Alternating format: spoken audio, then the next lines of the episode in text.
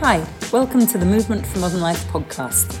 I'm Kat Farrants and I'm founder of the Movement for Modern Life, known as the Netflix of yoga. In this podcast, I'll be exploring ways that we can all move more freely towards a healthy, happy, and sustainable life. I'll be meeting teachers and experts in a variety of different fields. I'll be sharing with you some of my tips and tools that I have in my toolbox so you can take your small steps towards a healthy, happy, sustainable life. I'm Kat Farrants, and welcome to the eighth episode of our podcast, Champions of Change.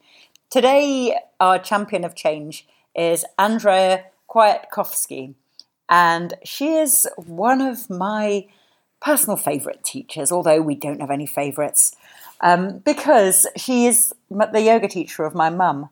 And of course, it takes a very, very special teacher to be entrusted with your mother.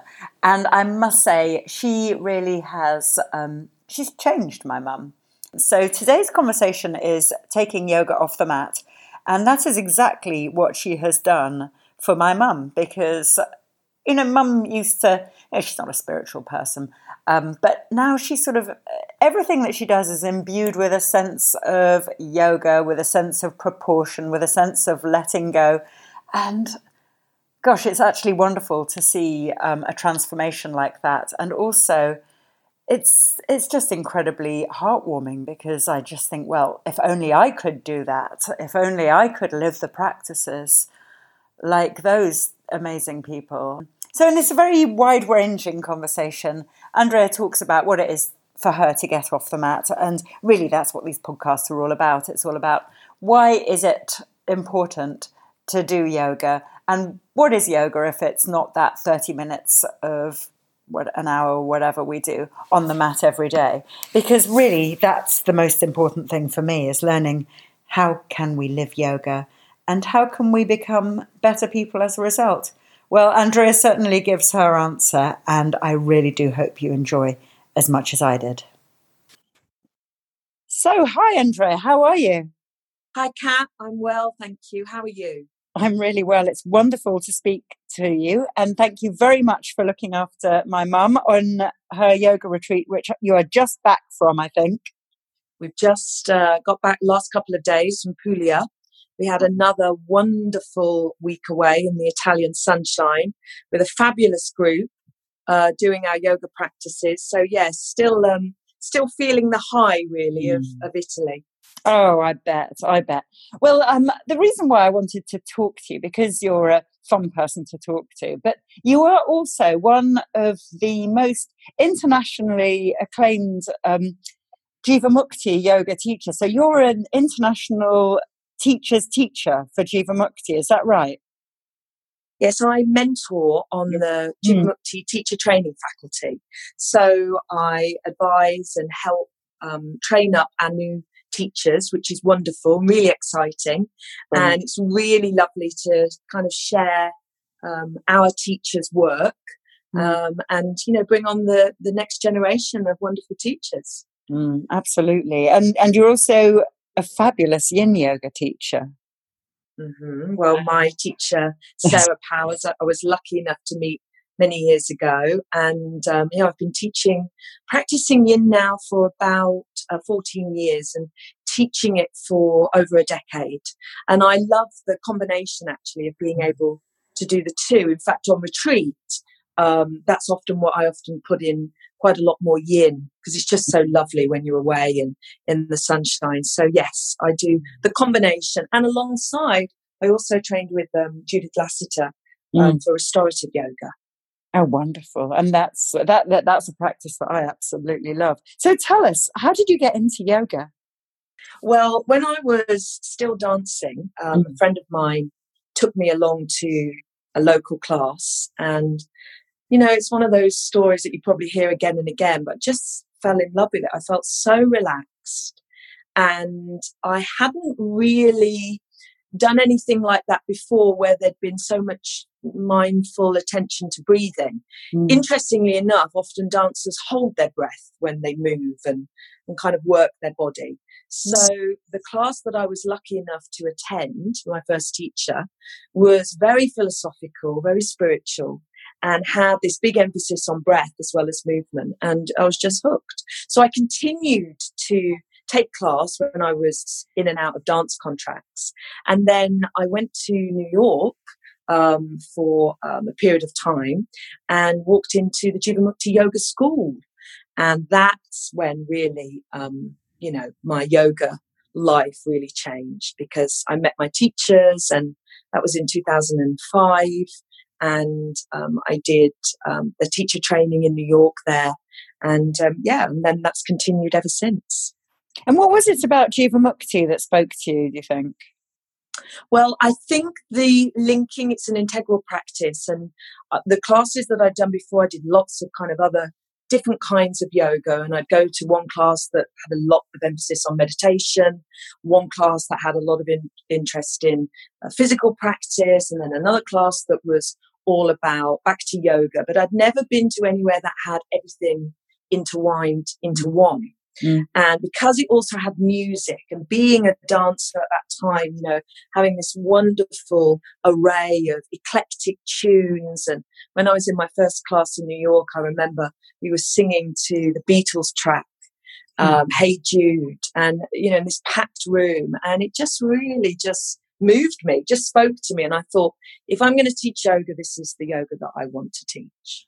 Mm, wonderful. Yeah, I must say, um, I started yoga as an Ashtangi because it was really what I found at that time. But then I picked up a copy of Sharon and David's book, and mm-hmm. that really spoke to me. The ethical elements of it yep. were really beautiful because there weren't that many yoga books on that topic, uh, covering a very broad, right, wide range. Um, yeah. Obviously, it was a lot of it was spiritual as well as the asana but it was the animal rights it was the just thoughts that we're all needing to make conscious decisions that i really liked yes and i mean you know that book has turned into being you know one of the mostly wildly read yoga books of mm. the day and so many students turn up at class and say oh you know we looked at that book in our teacher training Oh, and interesting. Brilliant. Yeah, it's used in lots of different kinds of teacher training, obviously, as well as the Jivamukti teacher mm. trainings.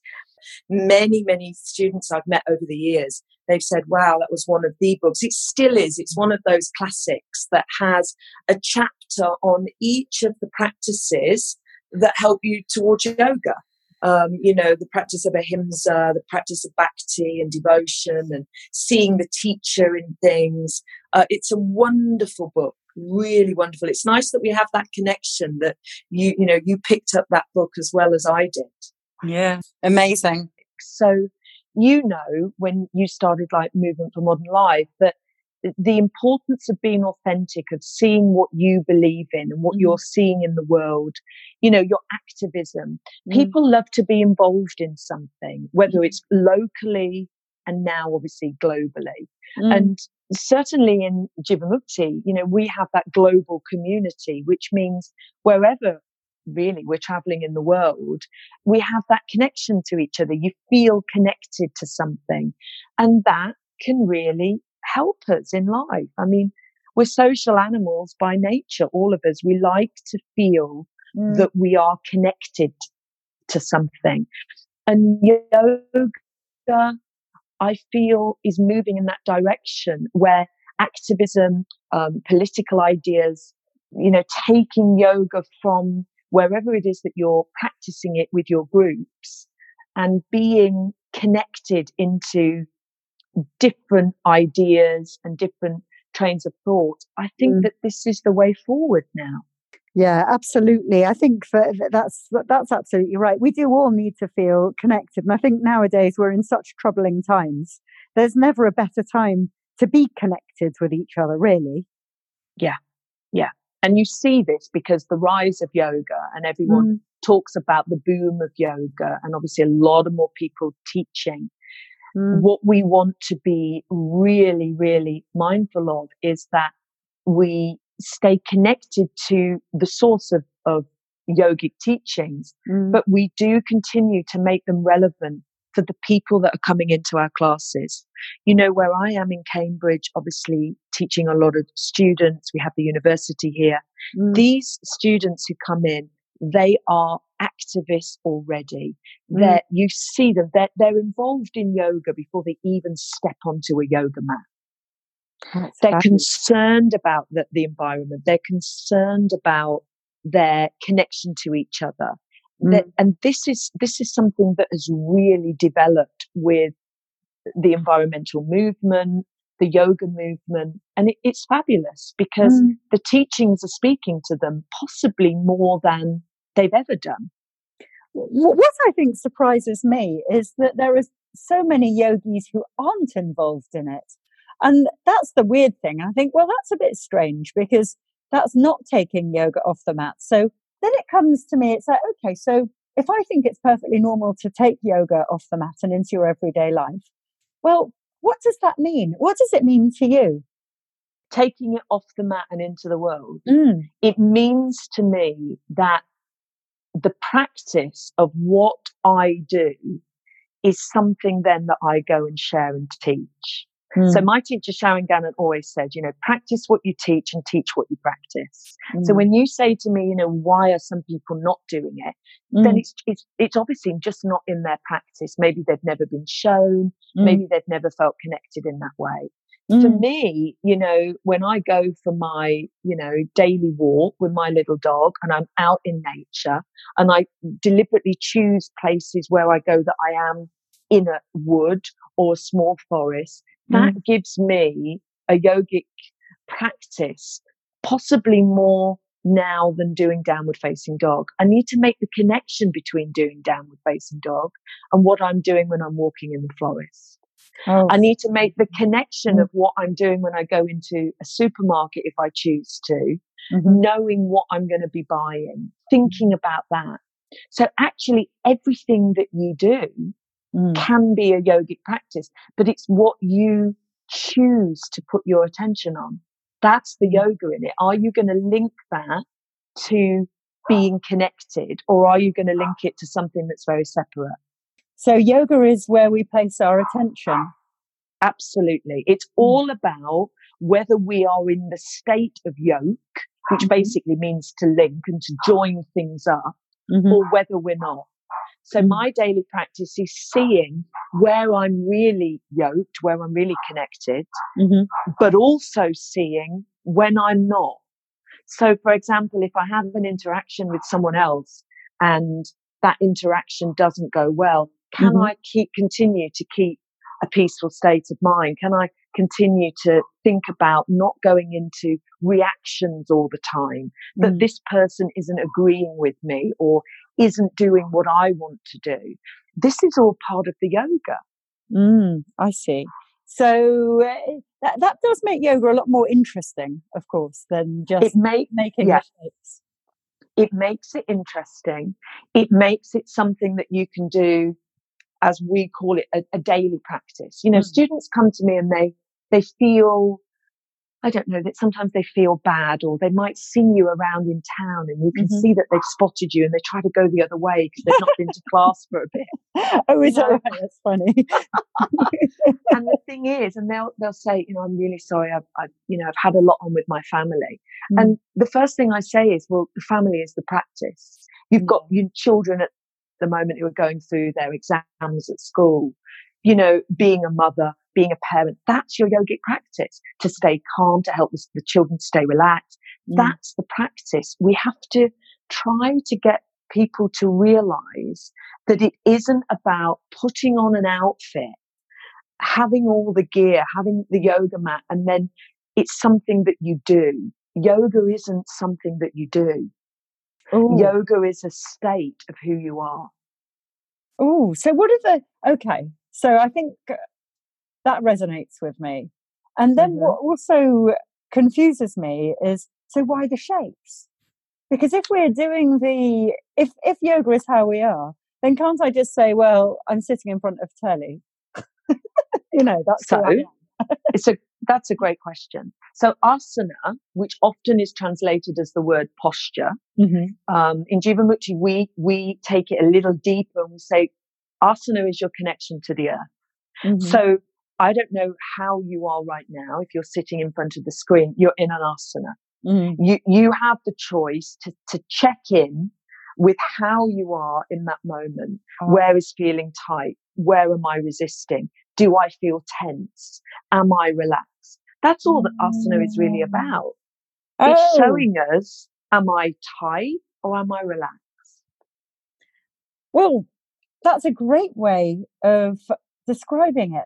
I love that. So, to be honest, it wouldn't matter if we did the our Jivamukti class or if we did the just were really aware of what we did as we were doing whatever it was, gardening Absolutely. or whatever. Oh, that's brilliant. I mean, uh, asana is used as a way in. It's a brilliant way to mm. move the energy in our body to see how we're feeling.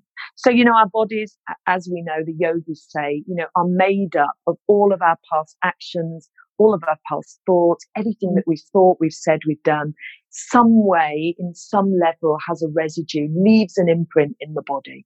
In the subtle body and the physical body. So the, the asana is a good way to check in. I mean, I do an asana practice most mornings. Mm-hmm. But if I don't have time to do my hour practice, mm-hmm. there's things that I will check in with during the day. I'll go for a walk in nature. I'll do some breathing practices. I try to sit on my cushion and just meditate for five minutes. I'll make, try to make a nice dinner. I'll mm. do something that is connecting me. You know, when I'm cooking or you're gardening, you're still doing asana. You're mm. still showing whether or not you are connected mm. or disconnected to the earth. And what's the earth? It's it's everything. It's it's the planet. Mm. It's it's our relationship to it. And our relationship to that shows us our relationship to everything else. Oh, now now that really does make that that makes perfect sense. Uh, so that that's a great way of describing it because I think often you know, we can all sort of just go quickly over that. Oh, what is it? Well, oh, I don't know. Um, but that's a really, really nice way of showing the relationship, showing the consciousness and the awareness of whatever we're doing, so long as we're doing something with awareness. And I like the fact you said gardening because that connects on nicely to my thoughts um, lately about how I'm taking yoga off the mat. And yeah, I've been doing a lot of gardening. yeah. and I've been you know, grow my own. It's brilliant. Putting your hands into the earth in nature. I was watching a really nice gardening program the other day, mm. and this wonderful um, presenter. And all that was in my thoughts as I was listening and watching her was, wow, she's so yogic. She's mm. so yoked. The way that she was talking about the plants, the way that she was actually moving her body. Now, she may or may not have ever stepped into a yoga studio or stepped mm onto a yoga mat but mm-hmm. she's a yogi. And we see yeah. this more and more in life. You know, people who are so connected mm. in their job or their profession mm. or their, you know, selfless service to some somebody in their community. Mm. These are yogis. They're they're off the mat and they're in the world. And I think there's far too much sometimes attention put on yoga as an exercise. We need to be very careful of that. It mm-hmm. Seen really as, a, as an exercise system. Mm. It's a philosophical system that can show you how you can connect more deeply to yourself and in your life. It's a mm-hmm. choice. Mm. So it's that it, it's that conversation about choices that I also really wanted to discuss with you as well, because it's that how we are getting into our social activism. Um, and lots of people might find it a bit overwhelming because it's like, oh God, you know, the world is in pretty dire states. What do I do? Um, but how do we sort of take small steps to make those choices? I think that is absolutely true that people can feel overwhelmed when they look mm. at all the different problems that are in the world. Mm. One of the first things I think is important is to choose something that you feel connected to.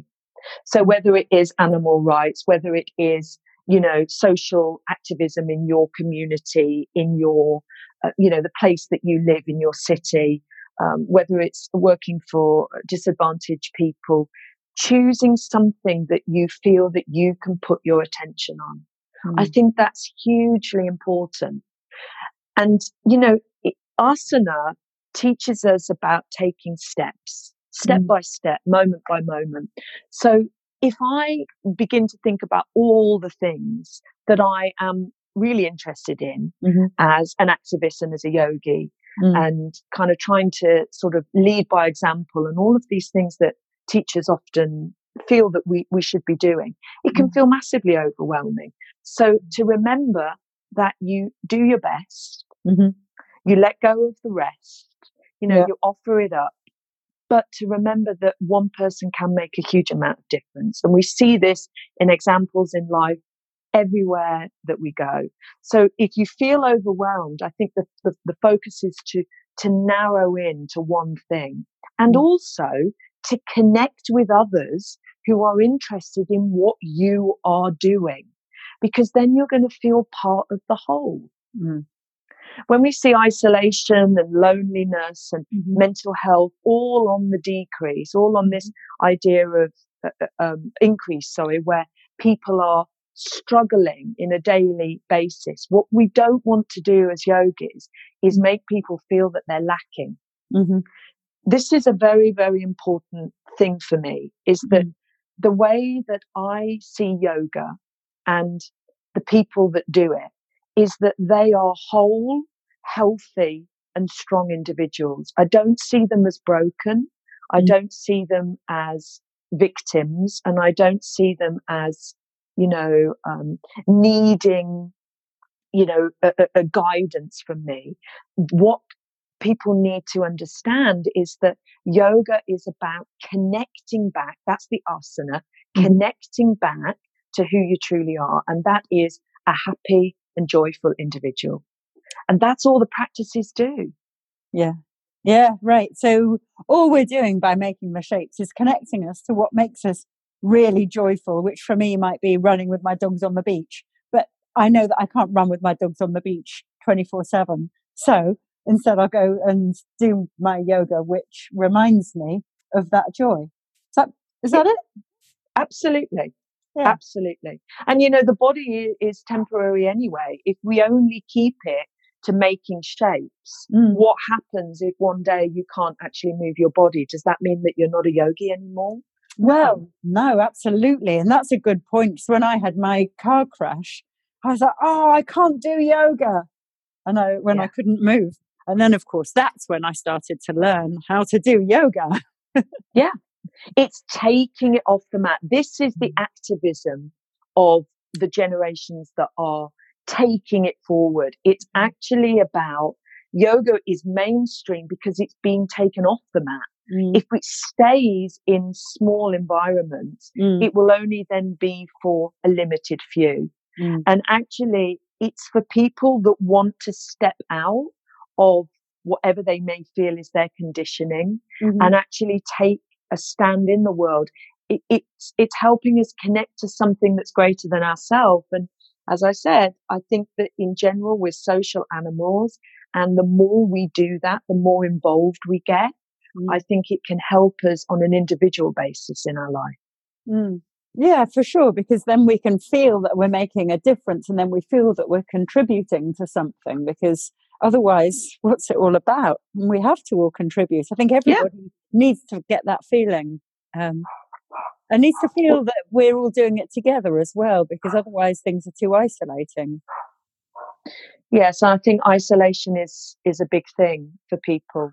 Mm. And what yoga often is missed in all of the benefits that you receive when you do go to a class, when you do come to an event that we might put on, when you do go on retreat, you are connecting with people. And that is a, the biggest thing that we can do. We want to feel that connection. People that feel connection are mm. happier and healthier than people that feel isolated.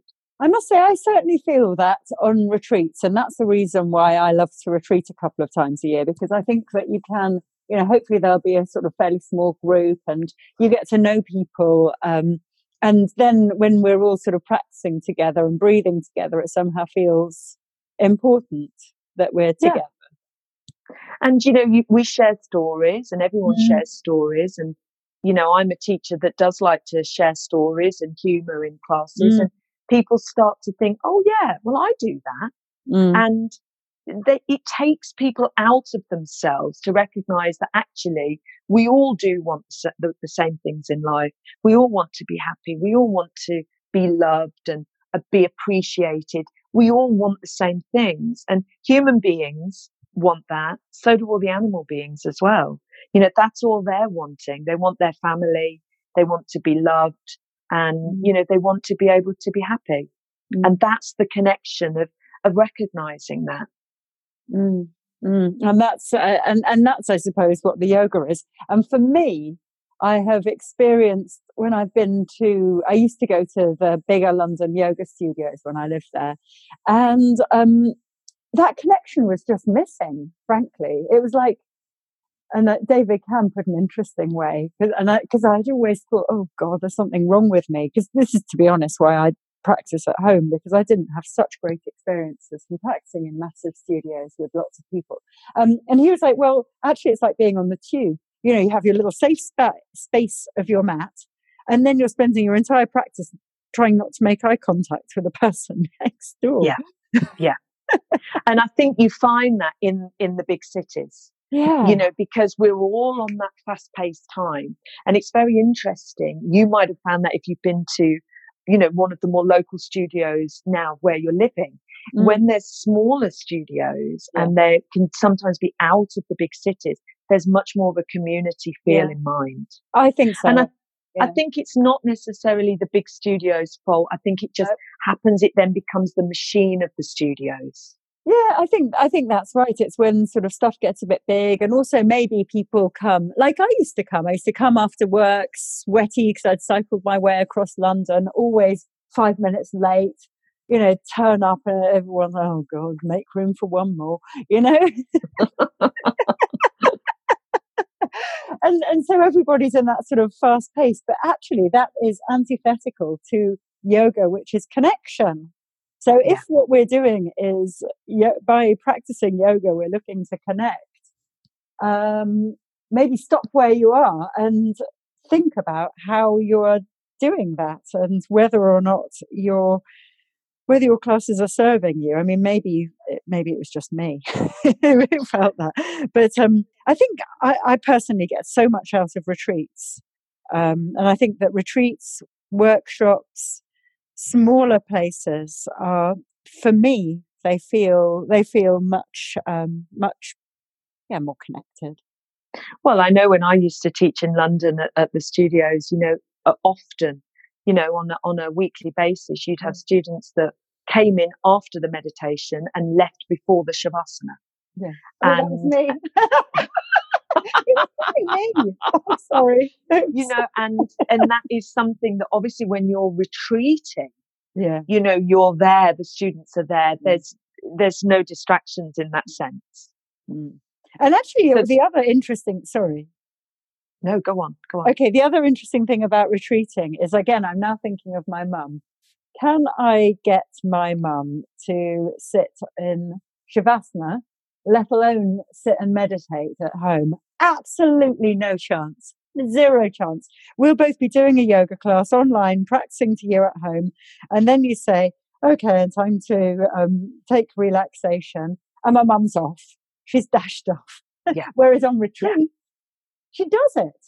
And she does it. Forced to do, and she loves it, and she feels it, and relaxes into it. And I'm the same. I'm the same. It's the best time I get for you know. I love it when retreat starts early and you get to meditate.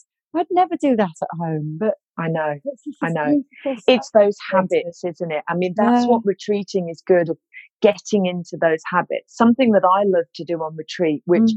is a real joy for me, is rather than timing the shavasana, mm-hmm. I just will say to the students, lie down, relax in shavasana, and you you take as long as you need. And sometimes, certainly on the first couple of days of retreat, Mm-hmm. Some students, everyone will be at breakfast. I just stay in the room quietly.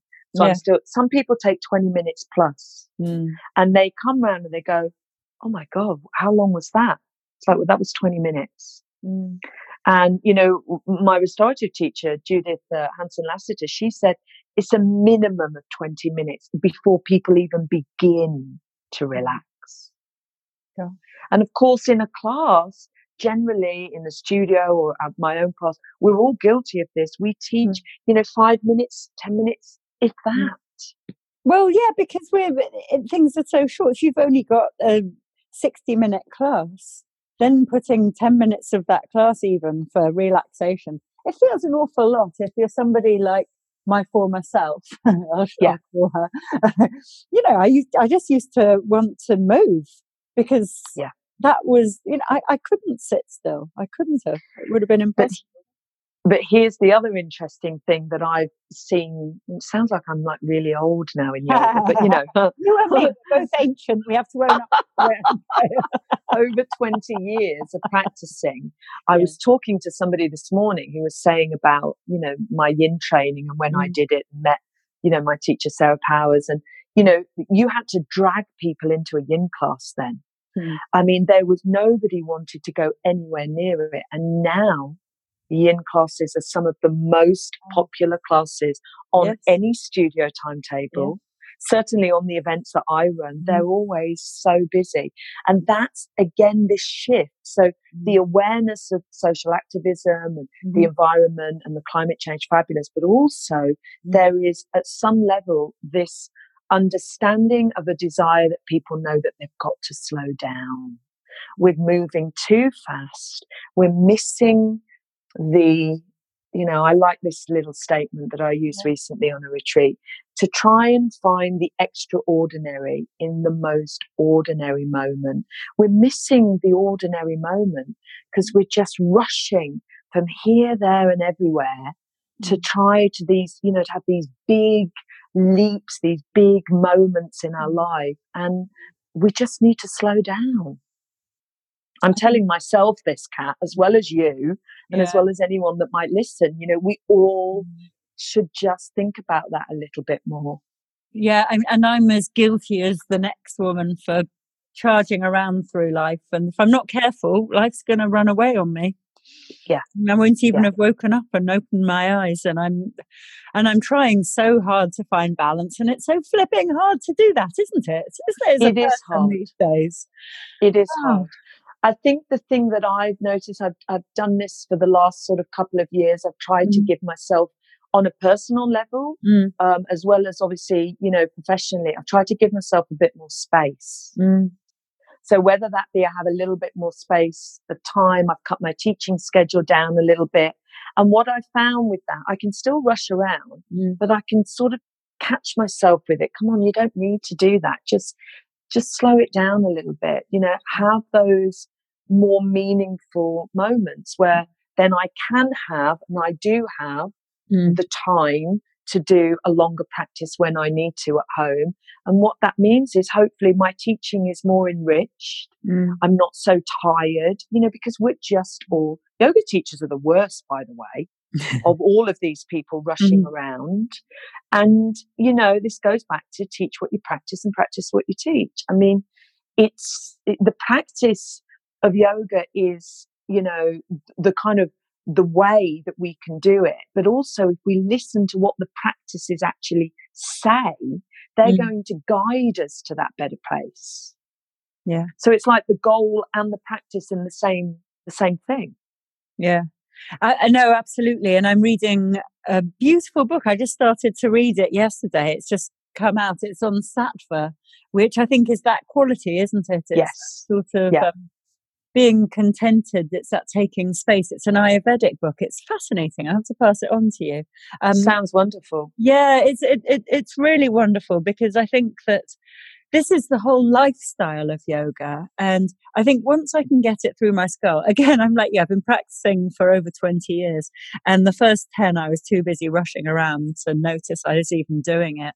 and then and then it's just been this sort of oh i'm going to fit some yoga into my day. And now i'm starting to live yoga yeah. which um which is actually what i want for the you know rest end of however many decades or years or moments. You know that's that's all it can be. Is really a daily moment by moment living of yoga because there's nothing else, is there? Well, you know, somebody, a student came for a, a lesson last week and they said, you know, I, have been coming to you for so mm-hmm. long, but I still haven't managed.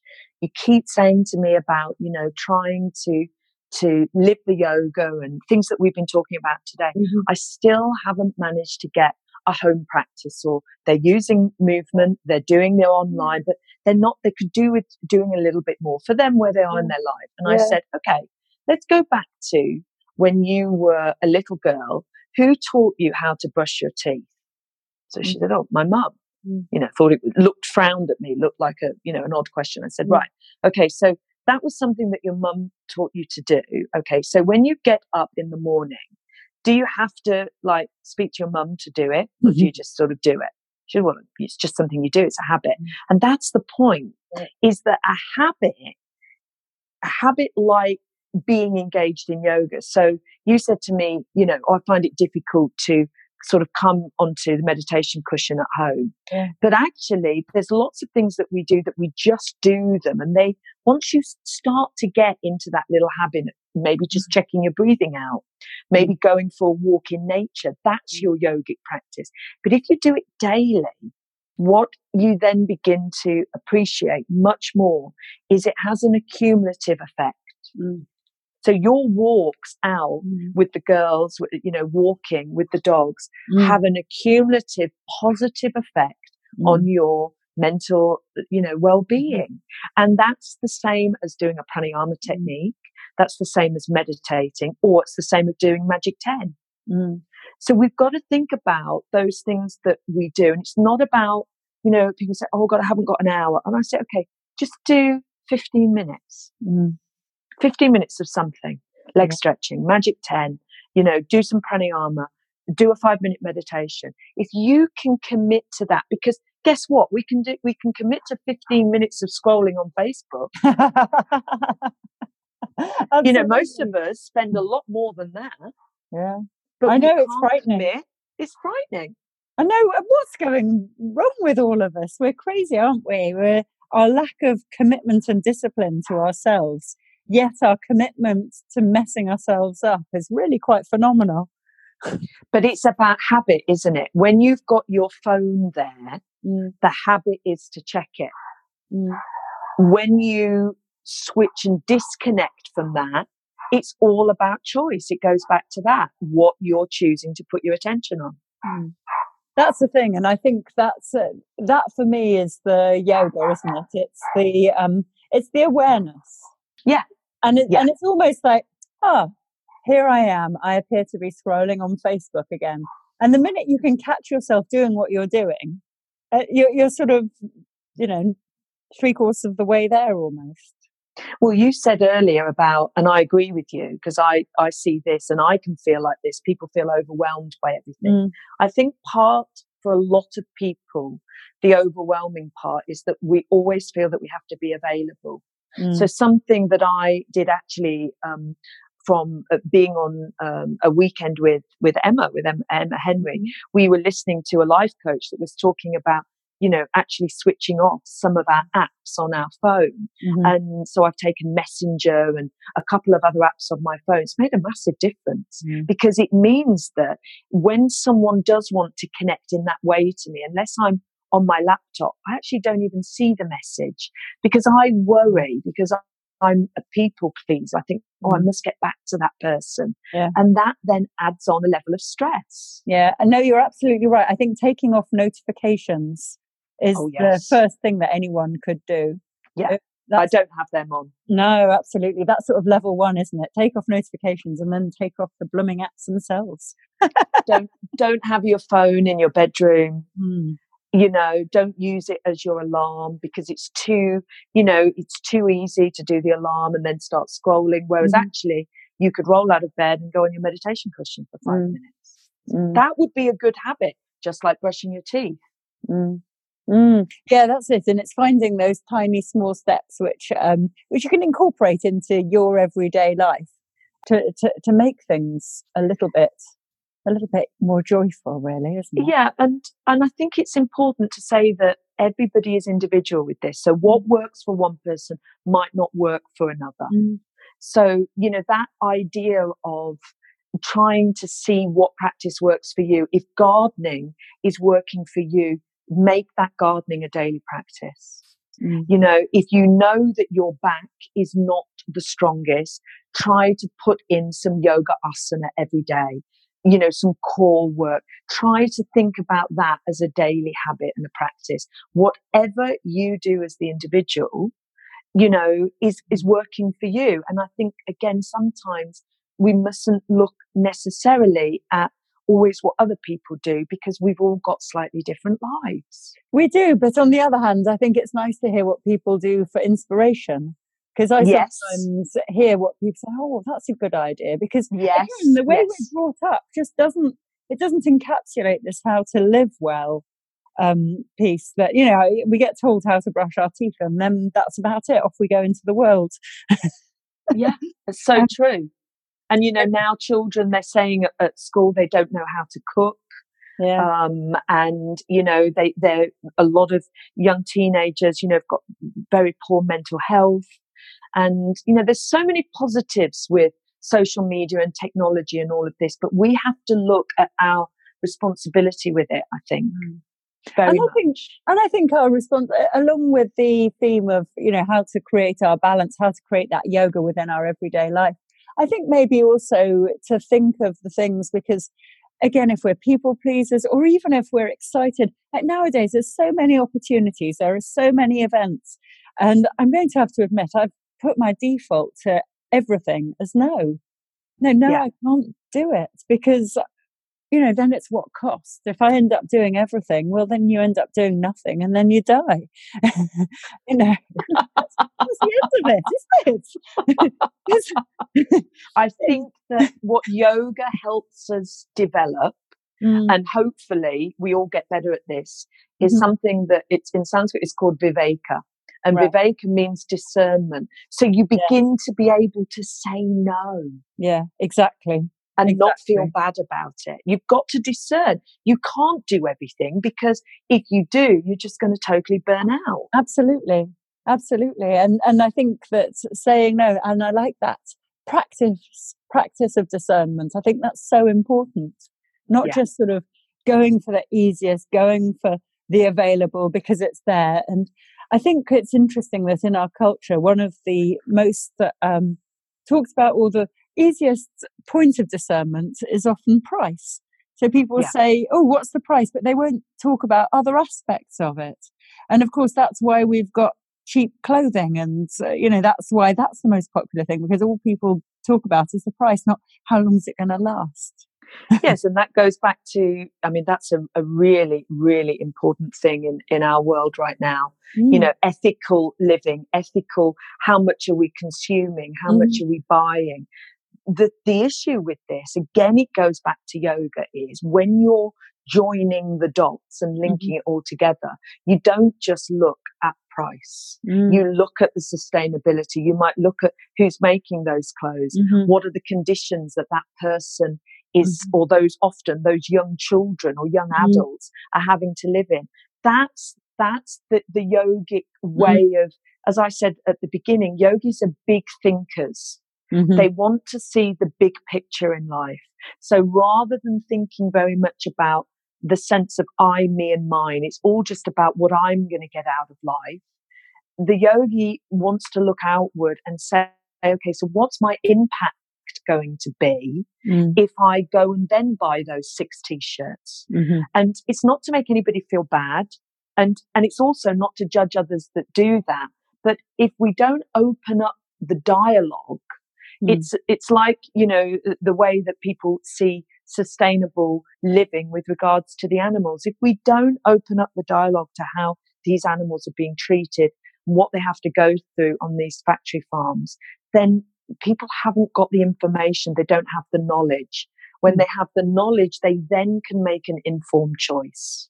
Yes, I entirely agree with that. It is all about opening our eyes up to who's making the money, who benefits, you know, what type of company are you supporting? And if you, hand on heart, you'd rather support a big company which is owned by corporate shareholders, whatever, then you know, go for it. But so long as you know, yeah, you know, yeah, and and, and, that's why that's why being political is part mm. of being a yogic practice because. Right.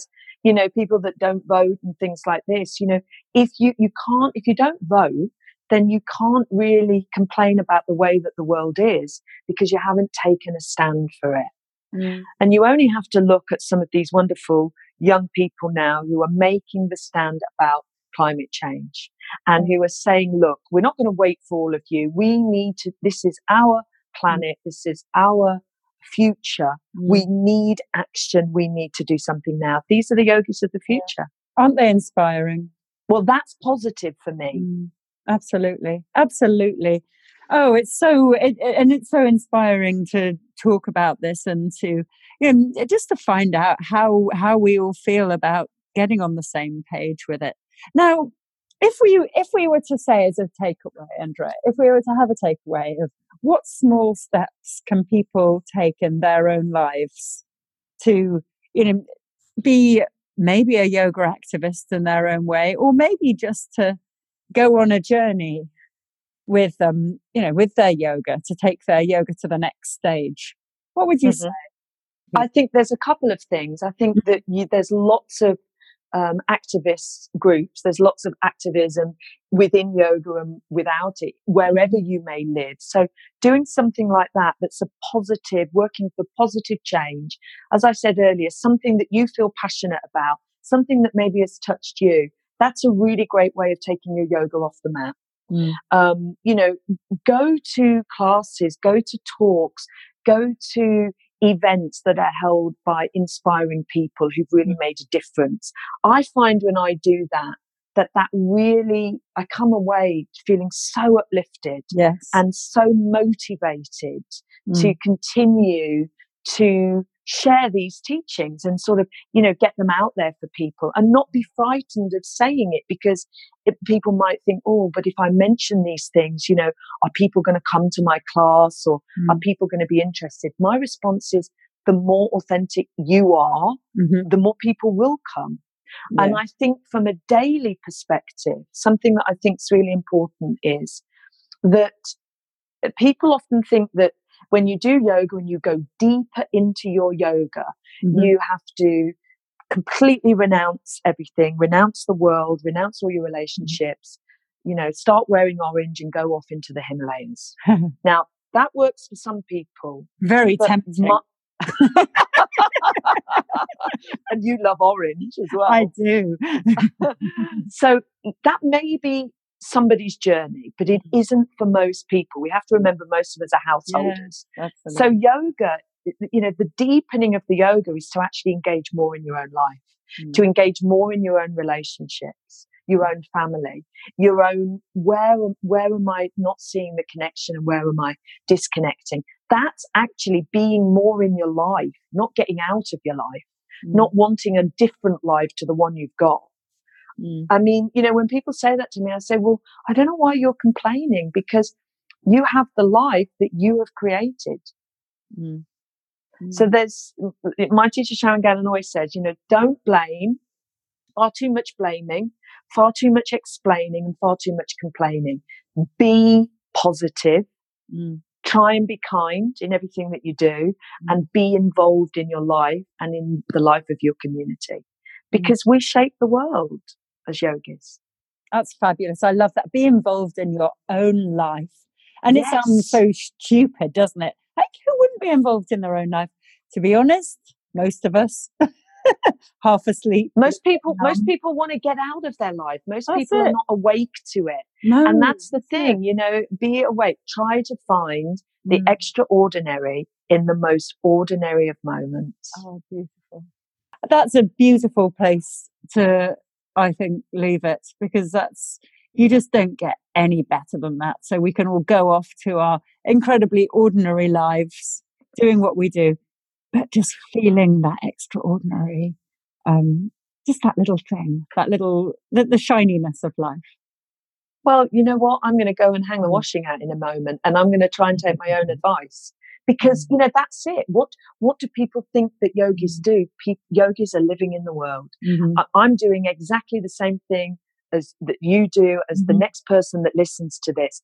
We're doing our best. That's important to say that. Mm-hmm. Not judging each other, supporting each other. Mm. So let's support the community. I'd be really interested when this goes out, really interesting when people listen to it, to hear about what people are doing in their community, how they take their yoga off the mat and into the mm. world. Let's let's get this going a little bit. Let's let's hear and share a bit more. Mm, that's great. I love that. So let's let's have that. Let's have that as a um, answering questions to the blog or on wherever you found this, or write to the Movement for Modern Life Facebook or whatever page, or find Andrea on social media and talk there. But let's start talking about it. Yeah, definitely. I think that's a really, really good idea. And the other thing that we were talking about it to wrap up is you are doing a fabulous smile course. Yes. Now tell me the about Smile that. Yoga course. It's a new course that's starting in the autumn, mm-hmm. and it's basically about exactly what we've been talking about: yoga off the mat and into the world, mm. sustainable living. You know, our diet, what we're doing on a daily basis to be positive people in the world. Mm. Um, starts in September.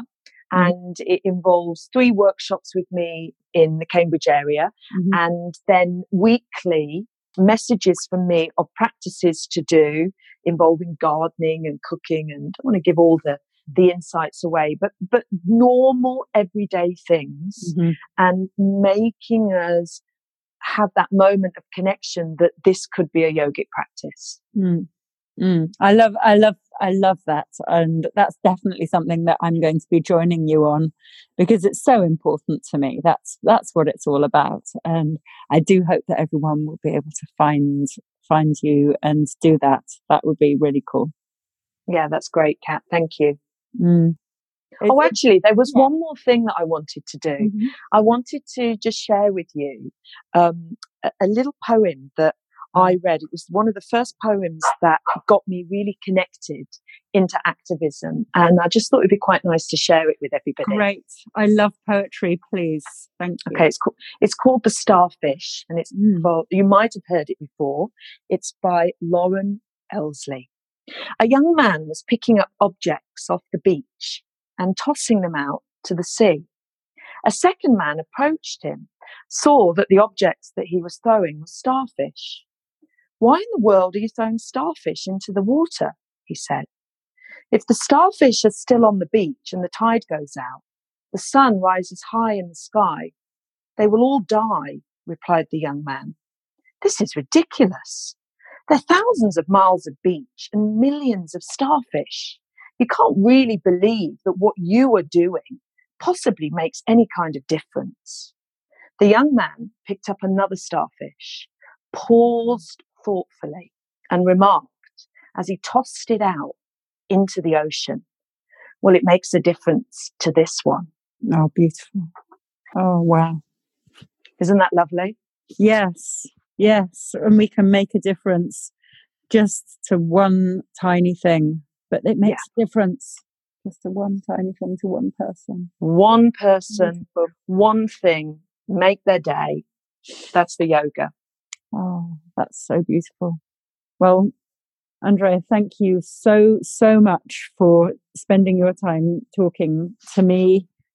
Uh, hope that I hope that people enjoy this conversation as much as I enjoy talking to you. I always get so much out of it. You're such a a wise, good, funny soul who lives your yoga in every way, and I just so so appreciate that you're giving so much to us all. We really, really do benefit from it. So thank you. Thank you, Kat. Thank you so much. Well, I don't know about you, but I really enjoyed that conversation. I absolutely love the thought that yoga is the ability to find the extraordinary in the most ordinary moments. That is so beautiful to me. And that's what it's all about. It doesn't matter where we are, what we're doing, what shape we're making on the mat, or whether we're, you know, doing in a really unpleasant situation or in a very mundane situation. Yoga is being able to see that these are all extraordinary events that we're struck by and extraordinary times that we're in, and every single moment, every breath that we take can be an extraordinary moment of yogic living. So I'm just going to leave you with that thought and I'm going to hope to live by that. I really am. Anyway, if you have enjoyed my delve into the topics of taking yoga off the mat, I really do hope that you will leave us a review on iTunes, and that way other people can find us. And of course, you can find out more about us on movementformodernlife.com. Find out about our other podcasts at movementformodernlife.com forward slash podcasts. And gorgeous Andrea and her many, many Jivamukti, Yin, chants, mantra, all sorts of classes are to be found on her teacher page at Movement for Modern Life. So I really hope you enjoy delving into that. And until next time, lovely people, see you then.